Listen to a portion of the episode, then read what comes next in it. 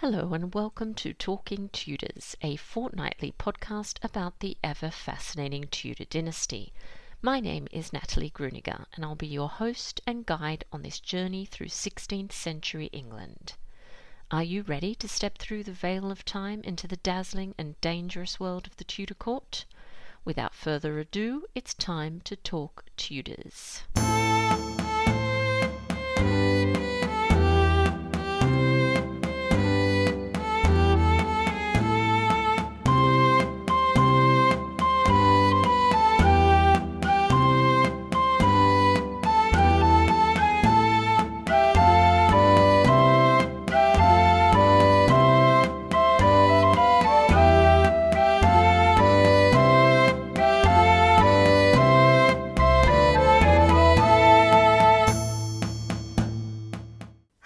Everyone. Welcome to Talking Tudors, episode 168, and the first installment of all things 16th century women. I'm your host, Natalie Grueninger. Thank you so much for joining me. Over the next two months, we'll be exploring the lives of 16th century women through a series of podcast episodes and video lectures, which will be published on my YouTube channel, so be sure to subscribe. While all the content is free, I ask that you consider supporting the event by becoming a Talking Tudors patron. Visit patreon.com Talking Tudors for more information. Join the Talking Tudors patron family, and in addition to receiving lots of Tudor themed goodies, you'll have access to patron only monthly competitions. All patrons are eligible to attend monthly Talking Tudors live talks, which take place on Zoom. These events are exclusive to patrons. On the weekend of the 20th and the 21st of August, I'll be chatting to Adrienne Dillard about Jane Seymour and Marjorie Horstmann. Details will be published on Patreon. You can also support the podcast and share your love of Tudor history with the world by buying Talking Tudors merchandise. There are a number of designs and products available, including phone cases, mugs, notebooks, and apparel. Check out all the products at talkingtudors.threadless.com. I would love to see pics of you wearing or using your Talking Tudors merch, so please do tag me on social media and use the hashtag I love Talking Tudors.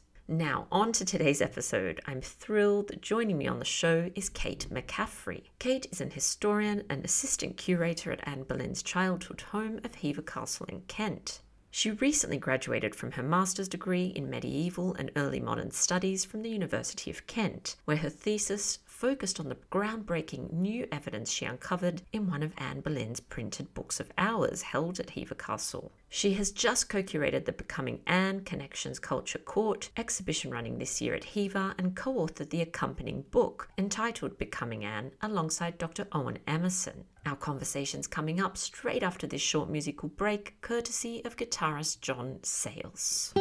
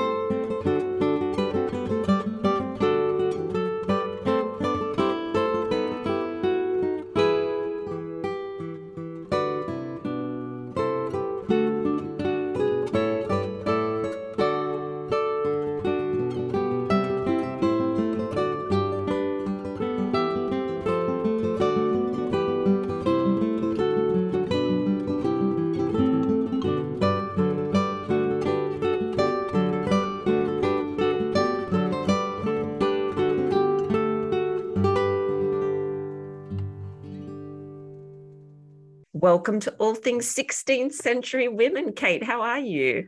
I'm well, thank you. Thank you so much for having me on. It's an honor to be here. Yes, it's so exciting. You're kicking off this special, special online festival of learning, and I'm just so excited to have you here. So, how about we start with an introduction? Would you mind just introducing yourself to our listeners and just telling us a little bit about you and your background? Yes, absolutely. So um, my name is Kate McCaffrey, and I'm an I'm an historian and an assistant curator at Hever Castle in Kent, uh, which is where I co-curated our current exhibition entitled "Becoming Anne: Connections, Culture, Court," and that's all about Anne Boleyn's younger life and her upbringing. And I work closely with Anne's private books of hours at Hever. That's where my research is kind of centered, uh, and my research with them so far has brought to light some groundbreaking new evidence about Anne's memory and and her legacy and her personal and largely female networks, um, both during her lifetime and after her execution. Yes, it's so exciting. And if anyone wants to listen, I have chatted to Kate about her incredible research. So you can go and have a listen to that episode after this one. Don't go anywhere just yet. Um, so uh, we titled this talk Rival Queens An Outdated Narrative. And I know both both you and I are quite passionate about this. So, what do you think, Kate, are some of those outdated and problematic narratives and portrayals that circulate today about the Tudor queens? Yeah, I mean, as you said, I'm absolutely passionate about this topic, as you are. You know, I've always been drawn in my studies to these kind of stories and tales of powerful historical women, and the 16th century is absolutely jam packed full of them. And I think there's so many outdated and problematic narratives and portrayals that kind of circulate today about Tudor queens. I don't think these outdated interpretations are exclusive to Tudor queens either. I think they extend, you know, to women throughout history, whether they were royal or not, and they're all underpinned by a kind of systemic issue issue, I think, but we'll talk a bit later on about why the narratives exist.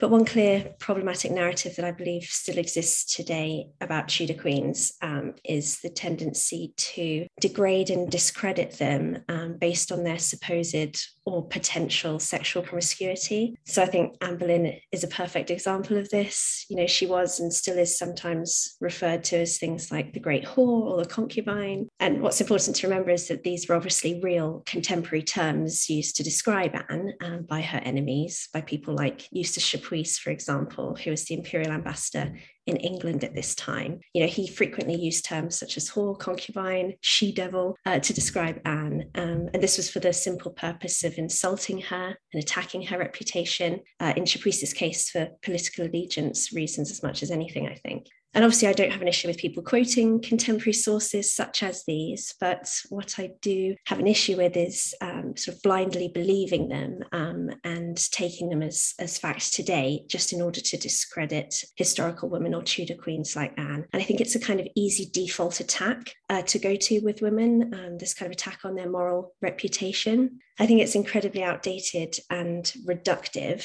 to remember women from history, you know, based solely or largely on their supposed sexual exploits. And I think one of the most common perceptions of Anne today is still that she was, you know, an adulteress or a seductress. A large reason behind that is obviously the trumped up charges against her that brought about her downfall. Uh, but the vast majority of historians today, including you and I, I think, uh, would agree that Anne was not guilty of these charges brought against her. And yet, this narrative of Anne as the, the great whore still persists in popular imagination. And this isn't to say, of course, that there are not amazing revisionist studies that exist today and that are coming out, you know, that challenge these traditional narratives, and they're so important. But the preconception still exists. And I see people dismissing Anne, you know, as a whore or defining her solely as one of Henry's discarded wives or remembering her only as an incestuous beheaded wife. Um, you know, I've seen it on social media, I see it in person, and I've heard these kinds of terms used to insult all sorts of historic women and other Tudor queens.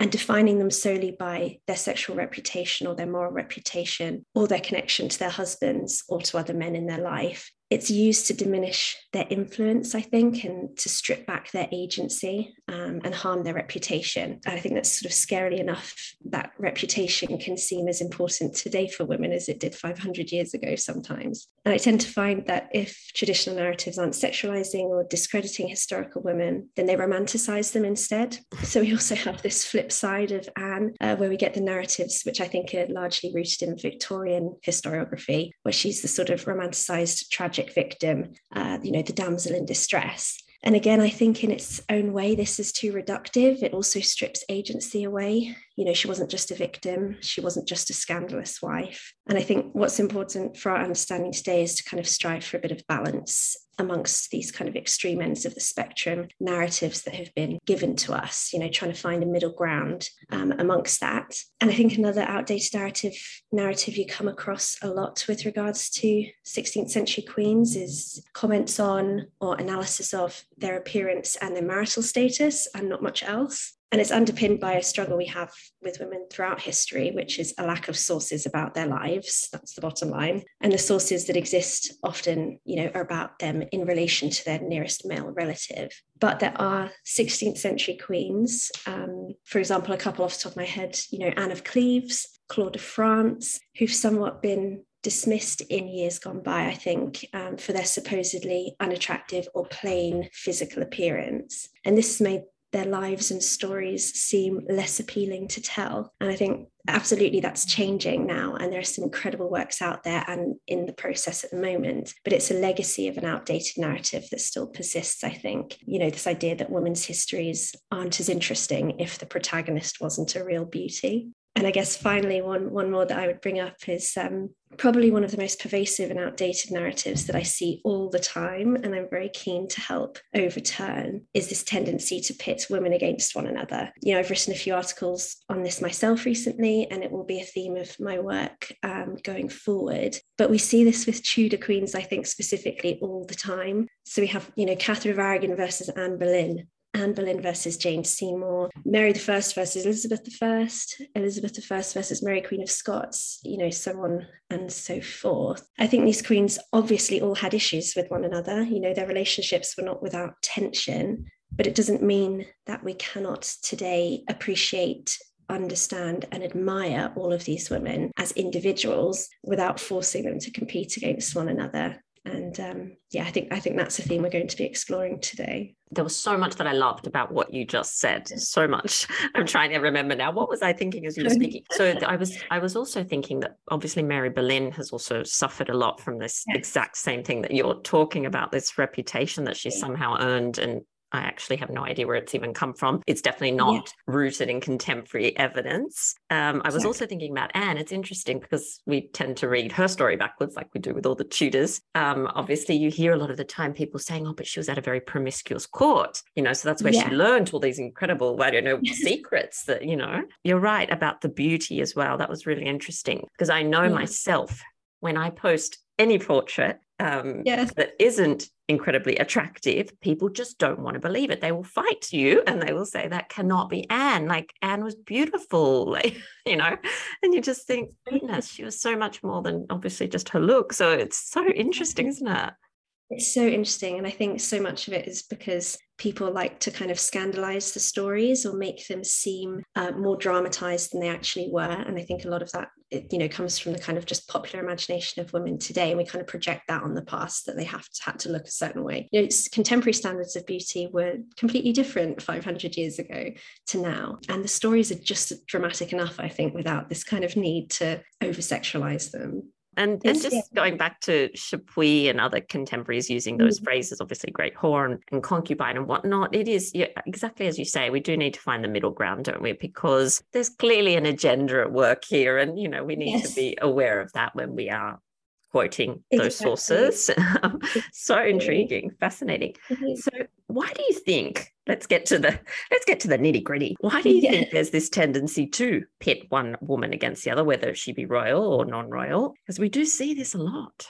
We do we really do. And i think there's a sort of fairly obvious kind of extensive systemic issue that kind of underpins all of these outdated narratives. And that is quite simply, I think, just sexism. I think the 16th century, you know, was a patriarchal society. Um, our sources from this time largely come from men and from male points of view. And this is something that preceded the 16th century and has continued down throughout the centuries. And traditionally and generally speaking, obviously there are exceptions, but history has been written by men predominantly. I think even today, a lot of the famous historical works that you see cited were written by men, and some of them are absolutely wonderful. But I think that somehow women's voices throughout this tend to get a little bit lost. And that's it's so exciting for me today to see and be inspired by so many female scholars in this field at the moment.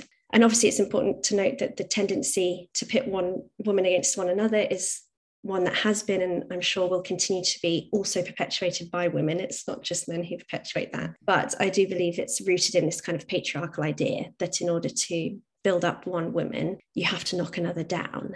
So obviously there are so many modern day examples of this as well. An obvious one, I think, in the current British royal family is Meghan Markle and Kate Middleton, the Duchesses of Sussex and Cambridge, respectively. And whatever your personal feelings um, about these two women, women are, and I'm sure people have them, um, it's clear that I think the media and popular imagination do tend to pit them against one another. And I think there are other issues with this specific example uh, at play. You know, I think racism is also a factor as well as sexism. Um, but what struck me most, I think, was actually when Meghan was pregnant with Archie, and the media headlines, you know, would call her greedy for attention if she was touching her bump. Um, but then those same media outlets would call Kate a really caring mother for touching her bump. And so you see these kind of really obvious discrepancies. And I think it plays into the kind of current social idea of having to be on a team, like to be Team Kate or Team Meghan, which could just as easily be applied to being Team Catherine or Team Anne from 500 years ago. And I think there's just still this kind of ingrained need in our society to praise one woman at the expense of another, which is something that desperately needs to change. Um, you know, we can get behind more than one woman, one woman at a time. We can admire and appreciate women as individuals without this kind of need for competition. Yeah, that's so true. And I have to admit that I did have a Team Boleyn top, but I don't wear it anymore, Kate. No, and it's I feel terrible now. Like, oh, I don't wear my Team Boleyn top anymore. Um, no. However, I am Team Boleyn, but I'm also Team everybody else, so that's well. That's the thing, isn't it? It's we can be teams, but let's not exclude other teams. Exactly. No, I totally agree with you. And what always, I suppose, what I always find a little bit shocking, and this this could be because I have predominantly female followers on social mm. media. So I just want to say that first. However, anytime that I've seen these sorts of comments, they have come from women, which I find yes, yes. really disturbing. As you said, of course, this is rooted in patriarchy and whatnot. But it seems that today, my experience is I've found it is usually women that attack other yeah. women yeah absolutely and I, and I've see I see that a lot as well I think it's it again seems to be something that's just kind of in our psyche as a society that we have to big someone up by bringing someone down and you know I also don't think it's exclusive to women. I think it happens to men as well, definitely, this kind of com- competitiveness and need to kind of uh, choose one over another. But yeah, it does seem to be perpetuated by women a lot on social media. I would say I found that as well. And I, I, think, yeah, it's it's kind of a cliqueiness that I think we need to sort out because it's not, um, it, it is outdated. I really do believe it's outdated. I believe that we've expanded enough now um, in terms of our horizons and, and, and our values now that we can we can be broad-minded and open-minded enough to to appreciate women as individuals and not have to have an element of competition brought in definitely and this sort of belief you know that you can't admire both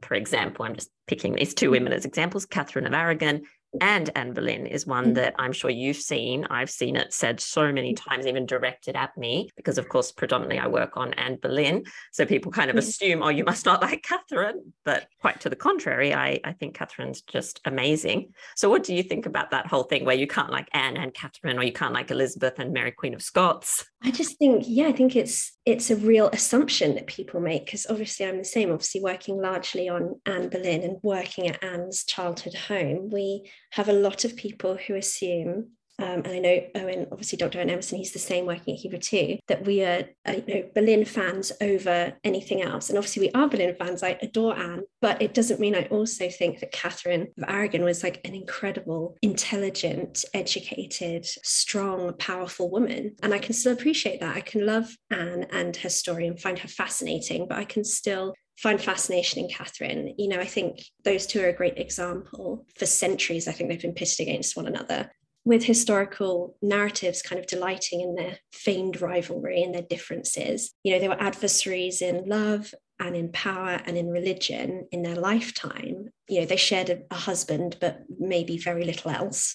That's the kind of traditional history we've been told. Um, you know it's painted catherine as the kind of scorned catholic wife and then anne is this bewitching reformist seductress. And I, I don't think that's ever been a fair portrayal of either queen. I think it's way too simplified and it's, it only succeeds really by tapping into this kind of outdated social dynamic which is the praising one one woman uh, only to the detriment of the other. And yeah this kind of confused rush to to feel like you have to only be for one woman and against the other it only increases the division between them. And of course these queens have many crucial differences. You know we can't erase those and we wouldn't want to but we should also widen our perspectives to consider that they also shared a lot in common. And this is something that I've been thinking about a lot recently, um, sparked by something I came across in, in my research. But just, you know, on, on the offset, these women have, they shared humanist international educations, they shared intelligence and bookishness, piety and religious engagement, even if they were at slightly different ends of the religious spectrum. These two women were both very pious. They were both at the whims of their very mercurial husband, and they both ultimately failed in their queenly duty, you know, to provide a male heir. But they had daughters whose legacies ironically outshone that of Henry's sole longed for son. So there are kind of synergies between these two queens that I think maybe haven't been considered because they've been lost in this rush to declare them only as rivals. And it's something that I think we need to look at a bit more closely. It does reduce them, doesn't it, to some sort of yeah. two dimensional cutout. And I think that possibly comes from the fact that because we've heard so much about them, we read so much about them, we watch them on television shows and movies, they've almost transformed into characters rather than human beings. But of course, they're, com- you know, we're all complicated, aren't we, humans? Complex, exactly. layered. And I just think, yeah, it just doesn't do them doesn't do them service does it when we reduce them to those labels and we have to we have to look at all those different facets because like you said it's otherwise they're just two dimensional and you mentioned some things that you uncovered in your in your amazing research. So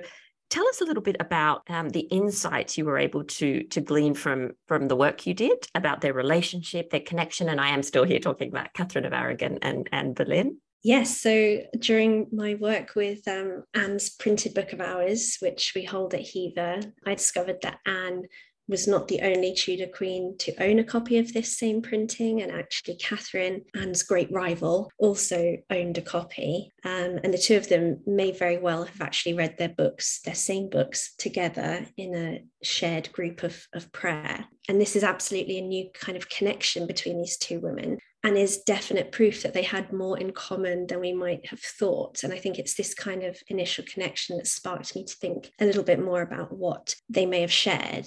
And it's a connection that comes at a very pivotal point in the English court. Um, it's between sort of 1527, 1528 when these books were produced. And obviously, that's when Anne's star is very much on the rise. We think by this point, uh, Henry's proposed and she's accepted, and Catherine's star is, you know, subsequently on the wane. So it's a huge kind of time of change in the structure of the Henrician court. And that's why it's an extra intriguing connection, I think, between these two women at this time but that their shared book it also reflects their famed differences there's levels of de- decoration across both copies which are revealingly different you know anne's copy is illuminated to a significantly greater extent than to catherine's anne's book has these full length gold borders adorning pages. She has extra images and red and blue elliptical frames and corner decoration. Catherine's copy does not have any of that extra decoration. And of course, that could simply be representative of Anne's personal, you know, choices and, and enjoyment in opulent objects, but also it could be an insight, I think, into something more suggestive, which is her personal ambition at the time. But either way, we have a kind of clear example, I think, of how we can appreciate the differences between these two queens, but also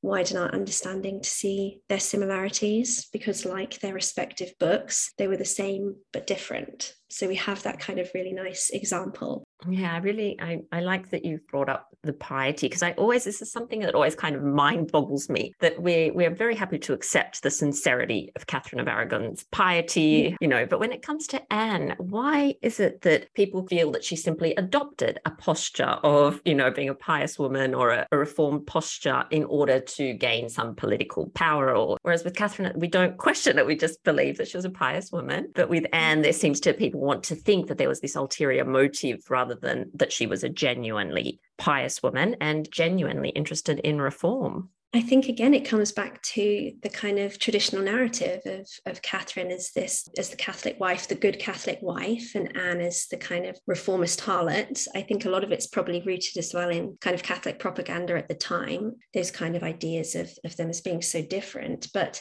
yeah, I think that actually Anne was an incredibly pious woman. You know, we have a lot of evidence to suggest that she was. Piety doesn't mean, you know, engagement with the Catholic faith necessarily, although obviously these books of hours are Catholic texts. So we do see her still engaging with that kind of literature. Um, but we have so many records of books that she owned that were, you know, heavily religious in nature, um, particularly uh, later in the 1520s and into her, her reign as queen. We have books that show, including um, the one that's prefaced with George Boleyn's wonderful introduction and dedication to her by Jacques Lefebvre d'Étaples, but we have all sorts of um, evidence to show that she was really engaging with and importing, you know, religious books, um, particularly ones from France. We know that she read the Bible in French. She encouraged her women, um, her ladies, to also read the Bible in French. You know, they would have read together, read the Bible, read scriptures, and you know, she also seems to have conducted a very pious household probably having learnt from Catherine's example, you know, having been a member of Catherine's household and seen how um, her ladies were told to conduct themselves.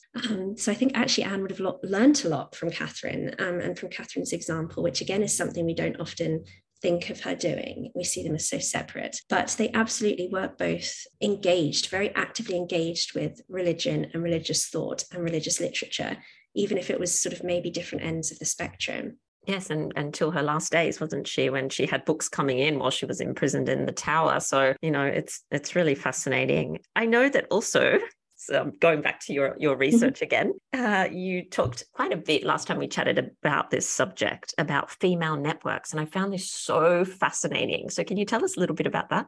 Yes, yeah, absolutely. So that was another kind of key aspect of my research, I guess, was being able to kind of piece together the path that um, Anne's printed book of hours took in the years after her ownership, which we just didn't know about before. So I found um, four new inscriptions within the book, which really helped me to kind of see who the later owners were and string them together in this network that you mentioned. Um, and it became really clear that the book continued its 16th century life um, after Anne within the predominantly female hands of a provincial gentry family in Kent, um, situated around Hever, um, who protected the memory of Anne, of its original owner, by ensuring the survival of her signed inscription. And I think something we cannot forget with this is that it's that's a particularly brave act. In the wake of Anne's dramatic downfall, we know that Henry pretty much attempted a sort of systematic erasure of, of Anne from history um, as he quickly moved on to his uh, third wife, Jane. And so, not much is known, I think, about Anne's immediate afterlife and her immediate memory. And so this is a really nice example. And it's a real story of female solidarity, I think, and community and bravery by the women who kept Anne's book safe. And I think alongside that kind of community who, who formed to protect Anne's legacy is um, a community that develops as a result of being inspired by Anne's note in the book. I think it's become a real encouraging safe space for rare female expression the presence of Anne's notes seems to have inspired these women who owned the book after her to also add their own notes and messages and kind of continue to personalize the book in this very intimate way. And I, I see, so I think now it's really become this kind of communal symbol for a gendered identity, really. And it's also significant that those who owned the book after Anne's downfall um, seem also to have been very much you know, law-abiding Kent families, because we can see that um, they've erased the feasts of St Thomas Becket, for example, and the names of the popes, which became law in 1537. Um, but that in itself, I think, is a great subversive paradox because they're they're obeying the law and, and obeying the king, but they're also harboring this kind of fugitive signature in the book, um, and I think that makes it particularly special. And I also think we don't often appreciate Anne's female kind of friendships or her female network. You know, we don't necessarily look into them. There's not a huge amount of information about them. So this is a, I think, a really beautiful example of how a group of women who personally knew Anne, you know, treasured her memory despite her her big disgrace and her execution. Yeah, it is beautiful. And when I read it, I was just, I was so happy because obviously, as you know, Kate, she was, you know, she was robbed of her sister in the last couple of mm-hmm. years. She was robbed of her sister in law. So I, I just, I'm, I hope that she had, you know, good friends there to, to help her through those, that period. Because really, from the start of 1535, she was well aware that every single person was watching her she was already feeling quite um, stressed and under pressure. So that's a long time that she had to have without her, you know, some of her close female relatives. So I hope that mm. those women were able to somehow give her some support during that period. So, Kate, we've talked about the fact that these outdated narratives, they're all, they've been absorbed into our popular consciousness. So, what do we do? How do we go about changing it? I think, well, to be honest, I think we're absolutely in the process of changing, um, you know, some of these outdated views. And I think the main thing is to do what we're doing right now, which is to talk about them. Um, I think lots of people wouldn't necessarily even think about these problematic narratives or outdated views because it doesn't necessarily occur to you and that they even exist unless you're sort of sensitive to them or, or looking for them. And so, firstly, I think identifying that there are um, narratives that maybe need to be revised or changed, that's a great first step. And then eventually it's about rewriting those old narratives. It's about replying, um, applying, sorry, the revisionist thought um, to these kind of traditional narratives and challenging what we know. And there are amazing revisionist works coming out all the time. A couple I know about that I can't yet say anything about. And there are also fabulous ones like our friend, uh, wonderful friend and scholar, Dr. Estelle Paranque's new book, Blood, Fire and Gold, which is about Elizabeth I and Catherine de' Medici, who are seen as traditional rivals. And she really explores that a bit more. And of course, your own incredible book, which is coming out uh, later this year, which I um, had the privilege of reading it already. So I can say that it is incredible. And that it does literally challenge everything we know about the last year of Anne's life. And I think those kind of works are key. You know, we have to challenge what we've been told by histories written 30, 40, 50 plus years ago mm-hmm. um, and not be afraid to rethink, you know, and to relook at sources and bring a new pair of eyes or a new perspective to them. And to be aware that these kind of pervasive narratives are probably stamped across quite a lot of what has already been written. So we have to sort of try and strip that back a bit and undo some of that work in order to redo the histories with a more open, challenging, curious mind. And it's not an easy process. I can say that from no. experience. It's quite a daunting process, it's a time consuming process and it does take a lot of energy. The other thing I found is sometimes it's challenging to to question what somebody has been saying for a long time, especially when that somebody is someone like Professor Eric Ives, the late Professor Eric Ives. You think to yourself, well, you know, who am I to challenge what he said? But in fact, that's what each and every one of us has to do. And I spent, as you know, uh, a long time just checking everything, double checking, triple checking things. Yes. And I was shocked. I was actually shocked at how many times I came across stories that I thought I knew so well, and they were in fact fiction or some just mm-hmm. somebody's interpretation, or they were from, you know, a hundred years after Anne had died, or something like that. So you're right. It is so important for us to, you know, set aside the imposter syndrome and just go in there yes. and and you know think about these things, talk about them, we're allowed to have interpretations, aren't we? We are, we are. And it's, you're so right. It's unreal how much is we sort of just take as fact without actually kind of checking. And when you do put in the work to kind of check even the most amazing, you know, biographies like Professor Eric Ives, there are always, always little bits that you think, actually, that's not quite correct. And maybe I can bring a new perspective to that. And yeah, your book is doing that tenfold. So it's very exciting. Oh, thank you so much. And just keeping an open mind, right? Like it's hard sometimes, isn't it, to admit, oh, I did get yeah. that wrong, or that, you know, there's been new research. I need to rethink that. It's it's not yeah. easy to, to do that when you've had a certain story going around in your head for 20 years to then I was just chatting with um Owen, Dr. Owen Emmerson and we're always talking about Anne's birth date, which drives us both bonkers. and you know, there's new information coming out that possibly it was a little bit later. I'm willing to, you know, to accept that. We were just having a laugh, thinking how hard it is to say, oh, okay, this what I've had in my head for all this time mm. maybe isn't correct. Exactly. It's like deep beliefs and maybe even things that we've written about or spoken about. And you have to always be open to the possibility that things might change because yeah. history is evolving in that way, which is so exciting. I think it's a really exciting time in this area and in this kind of era as well, because there is a lot right now that's being challenged and being revised. So it's um it's always about just staying tuned to see what someone new is bringing is bringing. exactly. No, I totally agree with you. So, in terms of just writing about women in general, what do you think are some of, and you've already mentioned a couple, what do you think are some of the challenges associated with writing about women from the past? Oh, I think there are many.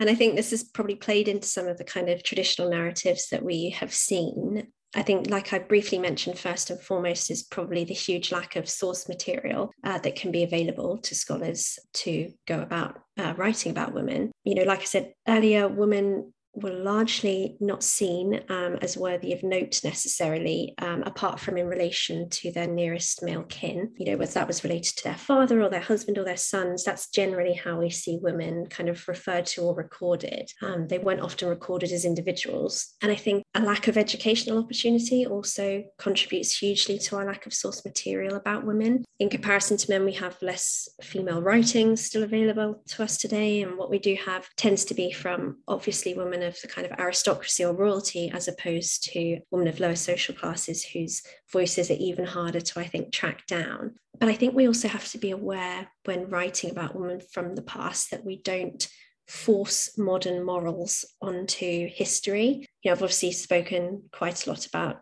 how it is important to use our modern awareness of issues um, and how this has affected the history of writing uh, in the past. But equally, we can't start claiming, for example, which I do see sometimes, that, you know, Anne Boleyn was the first feminist. You know, these are kinds of terms that just did not exist 500 years ago, and we can't force that onto the past. We can't avoid the outdated narratives by going to the other extreme. So again, it's, it's about trying to find that kind of balance, I think, which can be really hard because we obviously all bring our own experiences and views and values to what we write. As much as we try, I think it's impossible to be completely impartial. And it's a very nuanced topic. Um, you know, we have to be aware that we have to revise these outdated narratives with our modern perspectives but without projecting or forcing them onto the past. You know, I think that's a good place to start, but it is a challenge, definitely. I try hard to to look for if I'm thinking about a person, you know, to to find the contemporary evidences in what did other people around them think about them at that time or say about them rather than me just diagnosing people with, you know, things. Henry is a good example, isn't he? It's so yes. tempting. And I know I've I've said it myself before and thought it myself. It's so tempting to diagnose him with a personality disorder you know, mm-hmm. to me, it's clear that if he was here, that's probably what he would be diagnosed with. But does that help us understand him if we put those modern labels on him? I'm not yeah, sure. It's, so it's, I think it's better to look, for example, you know, there's some great quotes of, of Eustace Chapuis describing Henry that are just perfect. And I think that's more useful, isn't it? Rather than me saying, oh, I think he may have had this or that. You know, Chapuis saying that he thinks Henry, you know, only thought about Henry is much more powerful. Absolutely. I mean, Chapuis had a way with words, didn't he? His uh, some of his quotes are amazing. But oh, it's it's exactly that. I think it's you know still listening to the contemporary voices and contemporary sources, but just challenging what we think we know about them. You know, using um, the kind of wider minds we have today. But but we can't just project that back onto the past. It's it's a really tricky balance. What a fun and exciting um, career path yeah. we've chosen, Kate. yes, isn't it? so um, you've got so much going on. Tell us a little bit about where you know listeners can go to to find out about your work. Oh, I've got there's a lot in the works at the moment actually which is really exciting you can follow me on my twitter page probably where um, i'm most active which is kate Katie McCaffrey, and also my recent Instagram page, which Owen actually forced me to set up about a month ago, uh, which is Kate McCaffrey Historian. And I also have a website, katemccaffrey.wordpress.com, but that's something that I need to update more often, I'll be honest. And you can also keep tabs on Hever Castle socials, um, you know, the events and books and things that we have coming up over the next couple of years at Hever, particularly next year, which is something that we're working on at the moment, exhibition wise, which is very relevant to the things we've talked about today. Um, and there's a book that we are currently writing, which will be going alongside that. And I'm writing that with Owen and also with our head curator, Alison Palmer, this time, which is very exciting. Um, so, yeah, so there's lots of things in the works, personally, as well as um, to do with Hever. So, definitely keep tabs on my socials and Hever's socials and um, come and see our exhibition as well if you're interested and if you are um, local. Yeah, lots of exciting things. That's so fantastic. I'm so excited. And, you know, Kate, I will be there. I'll be staying at Hever Castle two nights at the end of September. I'm just going to yes. be, just going to see me bouncing around honestly, we are ready to roll the red carpet out because I can't believe I've not met you in person yet. So it'll be so exciting to I know, I can't you. wait. So there is a lot to look forward to. And I know I've had some hints about some good things next yes. year. So I may need to make another return trip. Kate, thank you so much. As always, it's been such a pleasure speaking with you. And thank you so much for taking part in all things 16th century women. Thank you so much. It's a wonderful event. Well, that brings us to the end of this episode of Talking Tudors.